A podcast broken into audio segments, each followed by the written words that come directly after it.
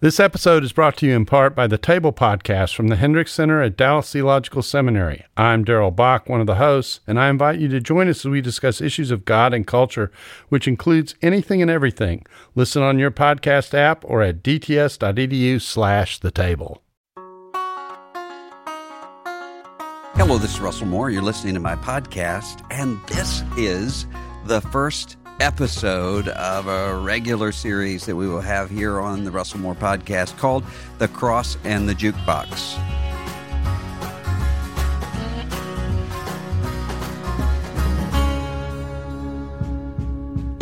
I used to do uh, a program called The Cross and the Jukebox many years ago, maybe even a, a decade ago, uh, and I have missed it ever since, uh, being together with you and, and talking every week about music, culture, and religion.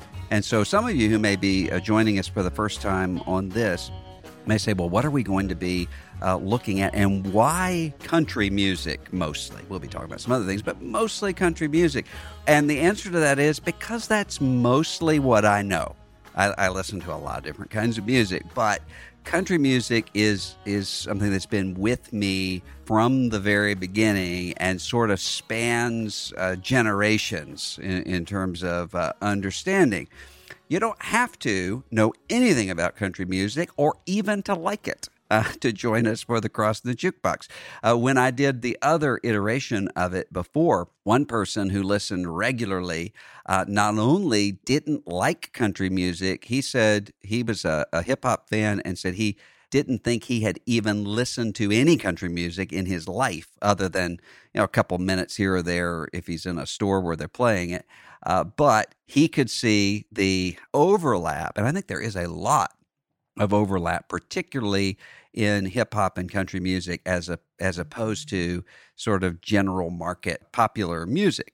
But uh, what we're going to be doing here is looking at the particular in some of these songs in order to see the general, what it means to be uh, human beings. So if you think of, for instance, in Romans uh, chapter two, where Paul says, when you see the Gentiles doing what the law says, when they don't have the law, it's because of what's written in the heart and written on the conscience. And in the same way, when you see people reacting against what they know to be right, that also is pointing to something that is given to us by God. We're going to see both of those things all over the place in terms of the human condition as we look at songs.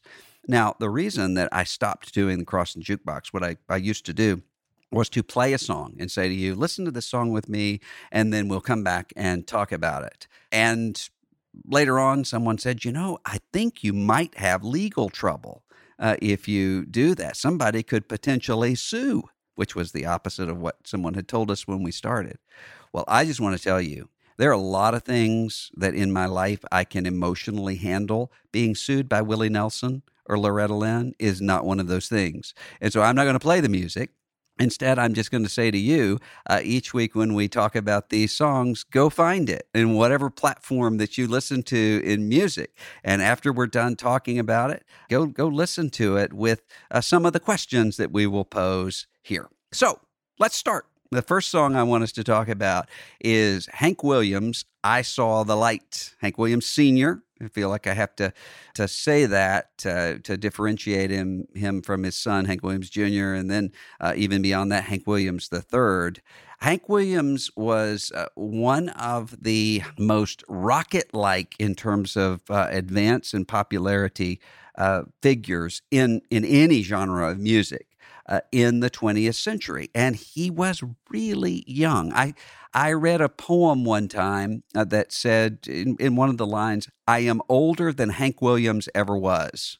And that really took me aback because I realized even though Hank Williams seems to be this old, wizened sort of figure, I'm I'm much older than he ever was. I realized I'm older than Elvis ever was. I'm older than J F K ever was.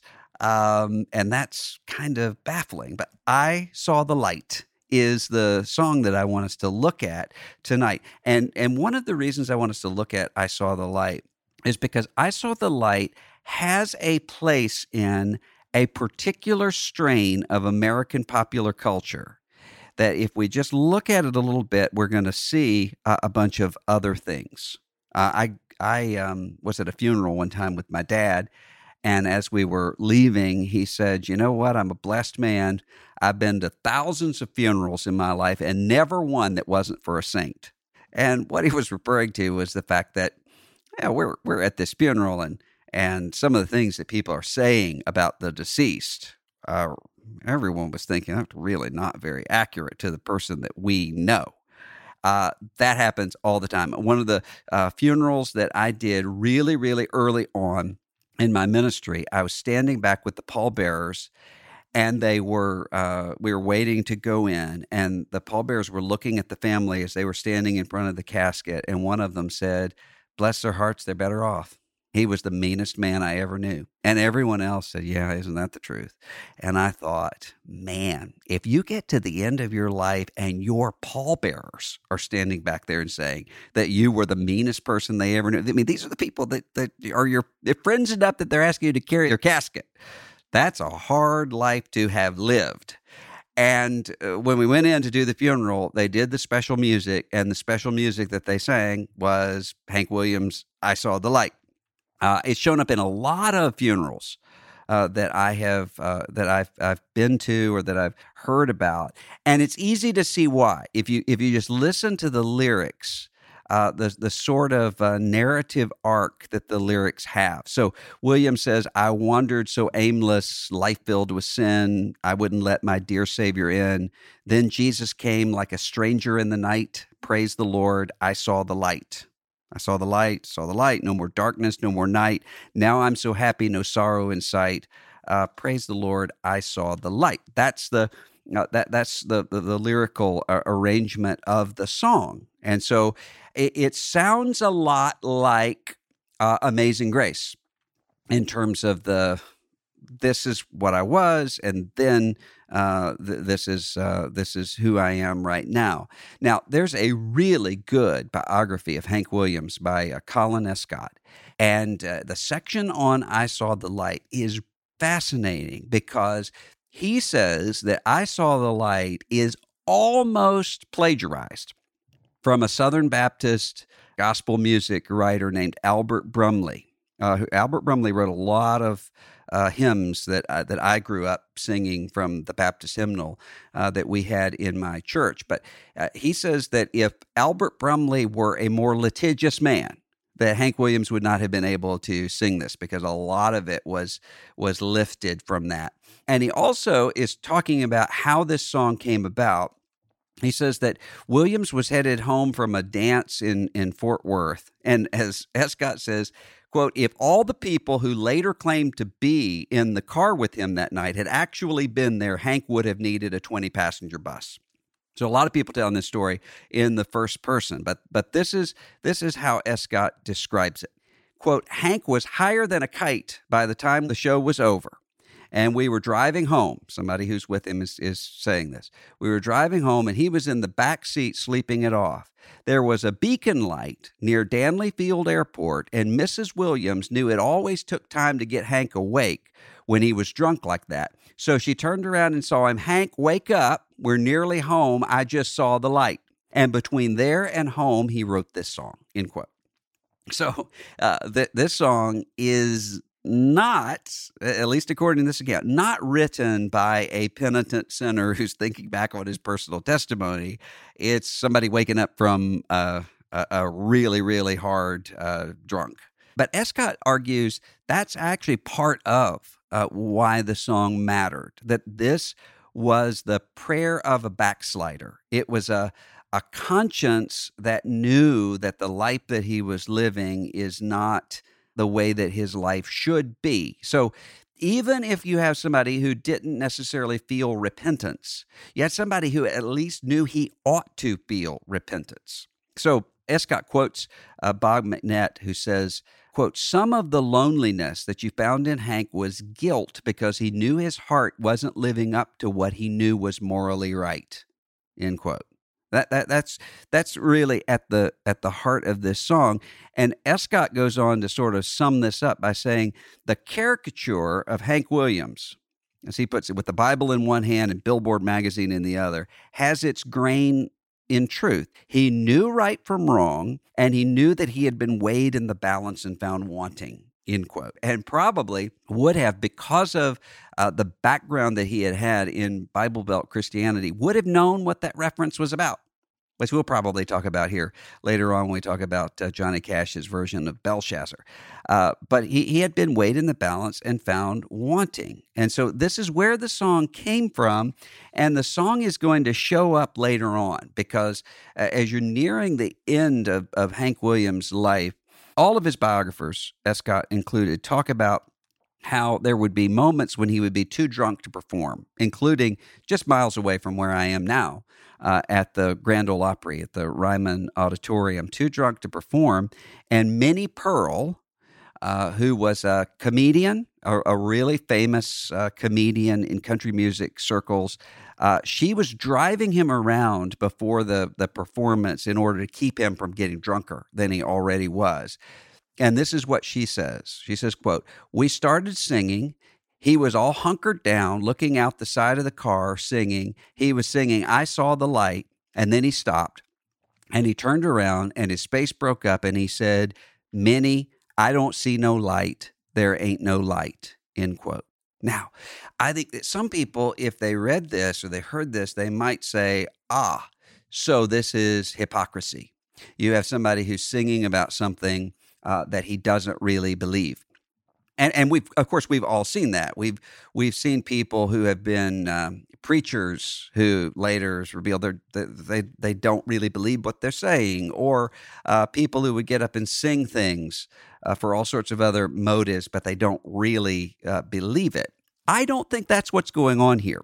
I think instead, what is happening here is a typical pattern of Bible Belt cultural Christianity, which is a kind of performance. Uh, there's a sense in which somebody knows that there ought to be a redemption story uh, involved. And so I'm going to claim that redemption story. I'm going to perform it out. But after the performance, fear and disillusionment. Uh, I think that that's, that's something that happens in all kinds of lives. And that's what Hank Williams is saying here. When he says there, there ain't no light, I don't think what he means by that is that we live in an atheistic universe, that the Bible is wrong when it says that the light has come into the world. Uh, I think what he's saying is that there is no light for him, uh, that, that he is not seeing the light, uh, that, that he's not in touch with the light. And so if you look at the, the lyrics of the song, there are several themes in it that are coming out of that sense of conscience combined with that atmosphere of revivalistic Christianity. I mean, one of those is lostness. Um, I I had a life filled with sin. He's saying, I'm I'm I'm wandering, that, that kind of wandering, lost uh, language that's going to show up uh, elsewhere in Hank Williams' uh, Lost Highway. Uh, is is one of the songs that he was famous for, for instance. And that language of lost is one that would, would have been really familiar in, in the sort of Alabama Bible Belt uh, culture that that Williams was living in. There's, um, there's even, I mean, growing up in Bible Belt cocoon in more of a New Orleans culture along the Gulf Coast of Mississippi, I just grew up with the understanding of thinking of people in terms of categories of saved and lost. And one of the things that it was really apparent to me early on is how confusing that would be to uh, some people who would uh, who would say, if they if they heard that kind of language, well, I don't feel lost. I don't feel like I don't know where I'm going. As a matter of fact, I know exactly where I'm going, and it's not where you want me to go. But that lost language is coming right out of Uh, the, the way that Scripture is picturing humanity. So, uh, for instance, when Jesus is using this language of shepherd that's implied uh, throughout this song, it's because the sheep are scattered.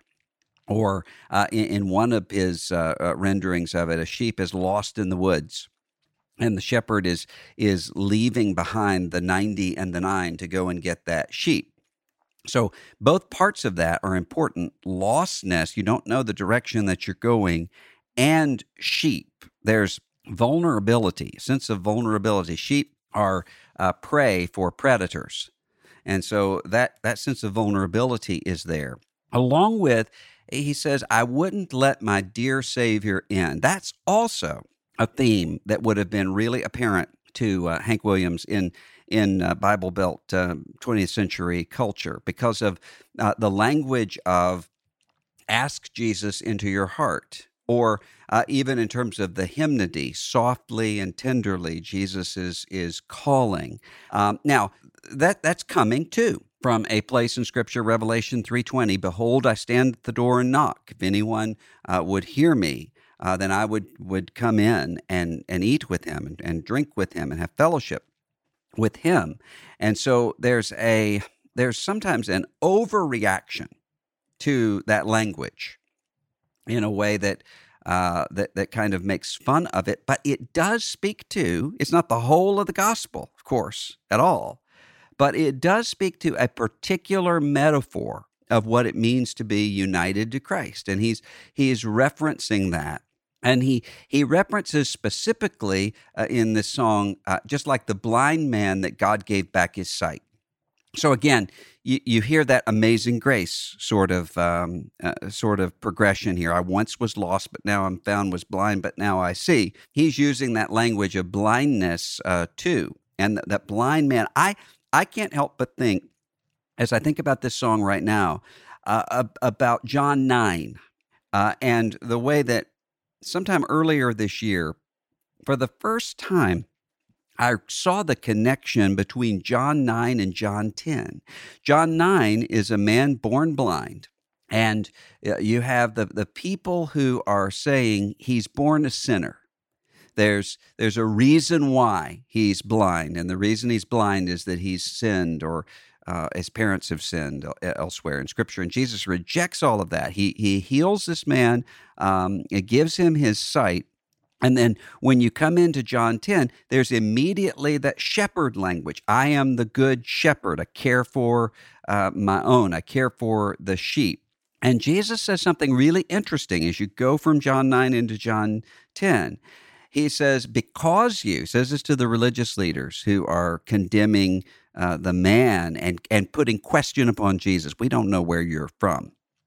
I think implying uh, uh, that, that, as they will uh, elsewhere in Scripture, implying that somehow he's the, the product of uh, illegitimacy or, or what have you because of uh, the virginal uh, conception. Jesus says, because you say that you see, you are blind, your guilt remains.